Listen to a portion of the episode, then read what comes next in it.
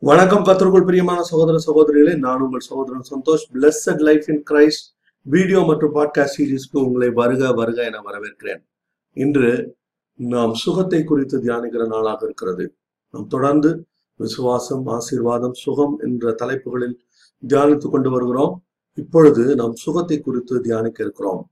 முதலாவதாக நாம் ஒரு வசனத்தை வாசித்து பின்பதை தியானிக்கலாம். நீடித்த நாட்களால் அவனை திருப்தியாக்கி என் ரட்சிப்பை அவனுக்கு காண்பிப்பேன். சங்கீதம் தொண்ணூத்தி ஒன்று பதினாறாவது வசனம். இந்த கருமையான சகோதரனே சகோதரியே கத்தர் உன்னை நீடித்த நாட்களால் திருப்தியாக்க வேண்டும் என்று விரும்புகிறார். ஒருவேளை வியாதியை நீ எந்த விதமான வியாதியில் இருக்கிறவனாக காணப்படலாம். அல்லது ஒருவேளை உன்னுடைய மிகவும் நீ நேசிக்கக்கூடியவர்கள் அவர்கள் வியாதிப்பட்டிருக்கலாம். அவர்களுக்காக அல்லது உனக்காக ஆண்டவருடைய வார்த்தை உன்னை நோக்கி வருகிறது. கத்தர் உன்னை நீடித்த நாட்களால் திருப்தியாக்க விரும்புகிறார். இந்த கருமையான சகோதரிய சகோதரியே இயேசு கிறிஸ்து இந்த உலகத்தில் வந்தபோது அவர் முப்பத்தி மூணு முப்பது வருடம் வரை அவர் தன்னுடைய தாயோடும் தன்னுடைய குடும்பத்தாரோடு இருந்தார். அவருடைய ஊழியத்தை முப்பதாவது வயதில் தொடங்கினார். மூணரை வருடம் ஊழியம் செய்து முப்பத்தி மூணரையாவது வருஷத்துல அவர் சிலுவையில் அறையப்பட்டார்.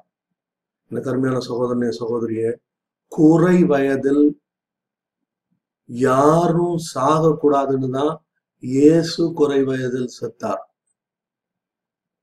எனக்கு இது இயேசு கிறிஸ்துவை தேவன் குறை வயசுல எடுத்துக்கிட்டதுக்கு காரணம் என்னன்னா ஒருத்தர் கூட குறை வயதில் சாவது என்பது தேவனுடைய திட்டம் அல்ல இது எப்படி அவ்வளவு உறுதியா சொல்ல முடியும்?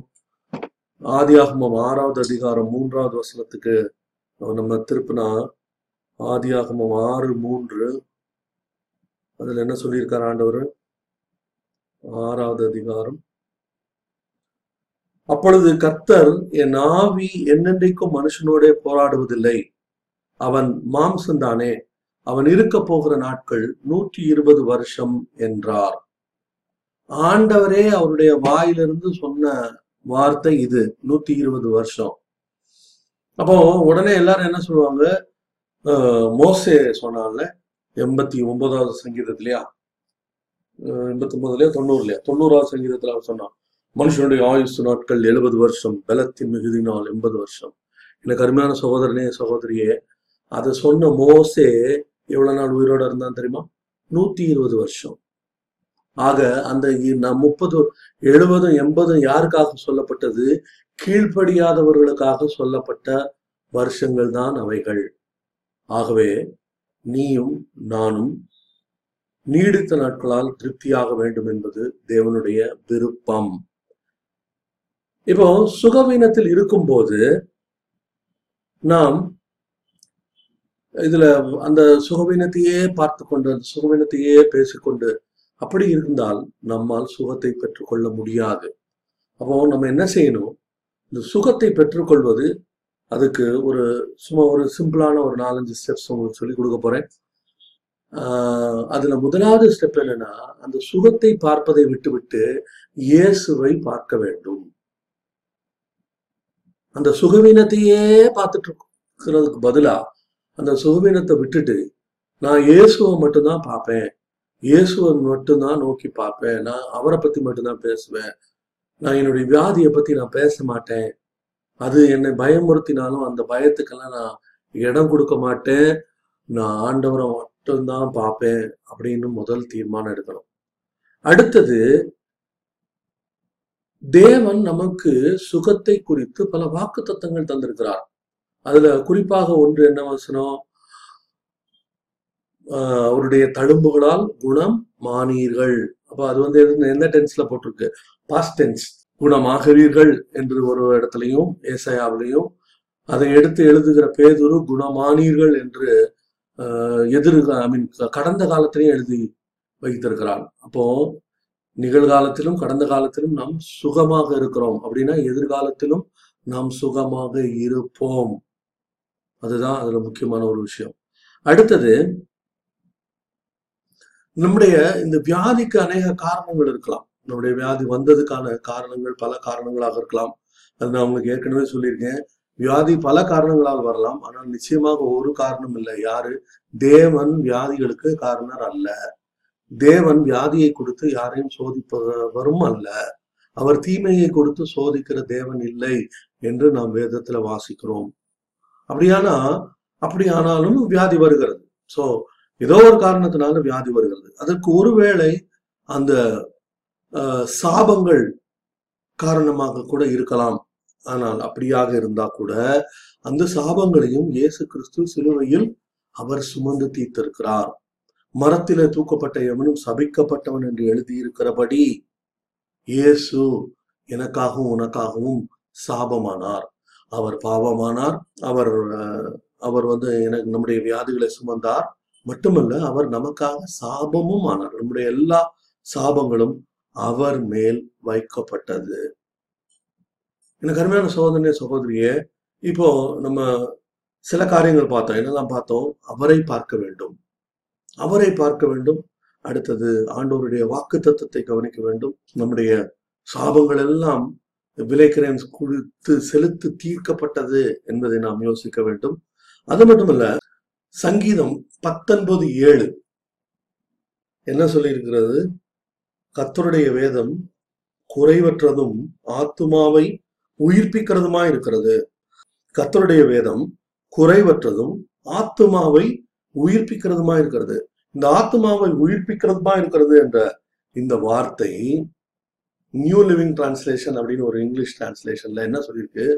God restores the whole person அவர் பரிபூர்ணமாக விடுதலை ஆக்குகிறார் முழுமையாக அவர் விடுதலை ஆக்குகிறார் யூதர்கள் ஒருவரை ஒருவர் வாழ்த்தும் போது என்ன சொல்லி வாழ்த்துவார்கள்? ஷாலோம் ஷாலோம் அப்படிம்பாங்க. அந்த ஷாலோம் அப்படின்னா என்ன அர்த்தம்? ஷாலோம்னா சமாதானம் என்ற அர்த்தம். அந்த சமாதானம் என்கிற வார்த்தையினுடைய அர்த்தம் என்ன தெரியுமா? ஒன்றும் குறைவுபடவில்லை ஒன்றும் உடைந்து போகவில்லை. நத்திங் புரோக்கன் நத்திங் மிஸ்ஸிங் அப்போ ஒருவரை ஒருவர் ஷாலோம் ஷாலோம்னு வாழ்த்தும் போது அது என்ன அவங்க சொல்லி வாழ்த்துறாங்க? உங்களுக்கு ஒன்றும் குறை இருக்கக்கூடாது ஒன்றும் உடைந்து இருக்கக்கூடாது இப்போ ஒன்று உடைந்து இருக்கக்கூடாது அப்படின்னா குறைவுகளோடு இருக்கக்கூடாது ஒருவேளை உங்களுடைய சரீரத்தில் குறைவுகள் இருக்கலாம். உங்களுடைய சரீரத்துல சில அவயவங்கள் இல்லாமலே கூட இருக்கலாம். ஆனால் ஆண்டவர் கத்தருடைய வேதம் என்ன பண்ணுதான்? ஆத்துமாவை உயிர்ப்பிக்கிறதா இருக்கிறது. It restores the whole person பழையபடி பழைய நிலவரத்தில் அந்த தேவனுடைய வார்த்தை உன்னை உயிர்ப்பிக்க வல்லதா இருக்கிறது. அப்ப அதுக்கு நம்ம என்ன செய்யணும்? அதுக்கு நம்ம ஆண்டவரை முதலாவது அவருடைய வார்த்தையை முதல்ல செவி கொடுத்து கேட்கணும். அவருடைய வார்த்தைக்கு நம்முடைய செவிகளை சாய்க்க வேண்டும். நீதிமொழிகள் நாலாவது அதிகாரத்துல என்ன சொல்லியிருக்கு? என் மகனே என் வார்த்தைகளை கவனி. என் வா- என் அந்த வார்த்தைகள் அந்த வசனத்தை எடுத்து வாசிப்போமா? நீதிமொழிகள் நாலாவது அதிகாரம் நாலாவது அதிகாரம் ஆஹ் இருபதாவது வசனத்திலிருந்து. என் மகனே என் வார்த்தைகளை கவனி. என் வசனங்களுக்கு உன் செவியை சாய். அவைகள் உன் கண்களை விட்டு பிரியாதிருப்பதாக அவைகளை உன் இருதயத்துக்குள் காத்துக்கொள். அவைகளை கண்டுபிடிப்பவர்களுக்கு எவைகளை கண்டுபிடிப்பவர்களுக்கு? தேவனுடைய வார்த்தையை கண்டுபிடிப்பவர்களுக்கு. அவைகள் ஜீவனும் அவர்கள் உடலுக்கெல்லாம் ஆரோக்கியமாம். எனக்கு அருமையான சோதனை சோதரியே உன்னுடைய உடலுக்கு எல்லாம் ஆரோக்கியம் வரணும்னா நீ என்ன செய்யணும்? கரெக்டா டாக்டர்கிட்ட போகக்கூடாது. டாக்டர்கிட்ட போ. ஆனா உன்னுடைய நோக்கமும் உன்னுடைய ஃபோக்கஸும் எதுல இருக்கணும்? ஆண்டவருடைய வார்த்தையில் இருக்க வேண்டும். அப்படி கத்தருடைய வார்த்தையின் மேல நீ ஃபோக்கஸ் பண்ணனா அந்த வார்த்தையை நீ கவனித்து அதை உன் கண்ணுக்கு முன்னாடி வச்சு அதை உன் அதுக்கு உன்னுடைய செவியை சாய்த்தாயானால் உன்னுடைய இருதயத்தில் அதை விசுவாசிச்சு உன்னுடைய வாயினாலே நீ அறிக்கை செய்வாயானால் இந்த கருமையான சகோதரனே சகோதரியே ஆண்டவர் உனக்கு கொடுத்த அந்த வாக்கு தத்தம் நிறைவேறும். இந்த வாக்கு தத்தம் நிறைவேறும் அப்படின்னு உடனே நம்ம இதுக்கு எல்லாத்துக்கும் உடனே நம்ம இங்கதான் போகணும். அந்த எகிப்திய எகிப்திலிருந்து விடுதலையாக்கப்பட்ட இஸ்ரேல் ஜனங்களுக்கு தான் நம்ம போனோம் ஆறு லட்சம் பேருக்கு வாக்குத்தத்தம் கொடுக்கப்பட்டது. என்ன வாக்குத்தத்தம்? பாலும் தேனும் ஓடுகிற ஒரு ஆசீர்வாதமான ஒரு தேசம். பாலும் தேனும் ரோட்ல ஓடுது. அப்ப எப்படி இருக்கும்? அந்த தேசத்துக்கு ஆண்டவர் அழைத்து கொண்டு செல்கிறேன் என்றார். அந்த வாக்கு தத்துவத்தை நம்பி சொன்னவங்க எத்தனை பேரு? அதை கேட்டவங்க ஆறு லட்சம் பேரு. ஆனா அதுல போய் சேர்ந்தவங்க எத்தனை பேரு? அந்த ஆறு லட்சம் பேர்ல இருந்து ரெண்டே ரெண்டு பேர் தான் போலாம். ரெண்டே ரெண்டு பேர் போனதுக்கு காரணம் என்ன? வெறுமன வாக்கு தத்துவம் பெற்றதினால் அல்ல. அந்த வாக்கு தத்துவத்தை தன்னுடைய வாயினால் சொல்லி அதை அறிக்கையிட்டு அதை காதுல கேட்டு அதை இரு இருதயத்துல விசுவாசிச்சு அத தொடர்ந்து அறிக்கையிட்டது நிமித்தமாக அந்த ரெண்டு பேரும் போனாங்க. இப்ப நமக்கு சுகம் ஏற்கனவே சிலுவையில் சம்பாதித்து வைக்கப்பட்டிருக்கிறது. அது வந்து it is already a done deal அந்த செய்யப்பட்ட வேலைய இப்ப நம்முடையதாக்கி கொள்வது எப்படி? அதுக்கு ஆண்டவருடைய வார்த்தை எடுத்து சொல்லிட்டே இருக்கும் கத்தர் எனக்கு சுகம் கொடுத்தார் அவருடைய தழும்புகளால் குணமானேன். அவருடைய தழும்புகளால் குணமானேன். அவருடைய தழும்புகளால் குணமானேன். அவருடைய தழும்புகளால் குணமானேன். மாத்திரை போடும்போதெல்லாம் என்ன சொல்லி சா போடணும்? அவருடைய தழும்புகளால் குணமானேன்னு சொல்லி போடணும்.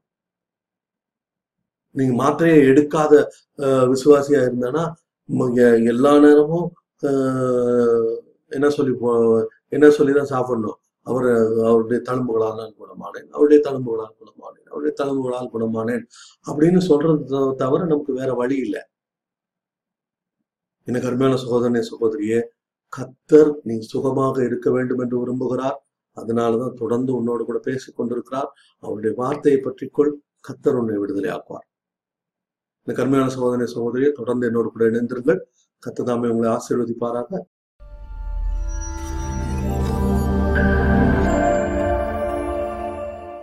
அத்தோட தொடர்ந்து கத்தருக்கு சித்தமான அடுத்த எபிசோட்ல உங்களை சந்திக்கிறேன். லேலுயா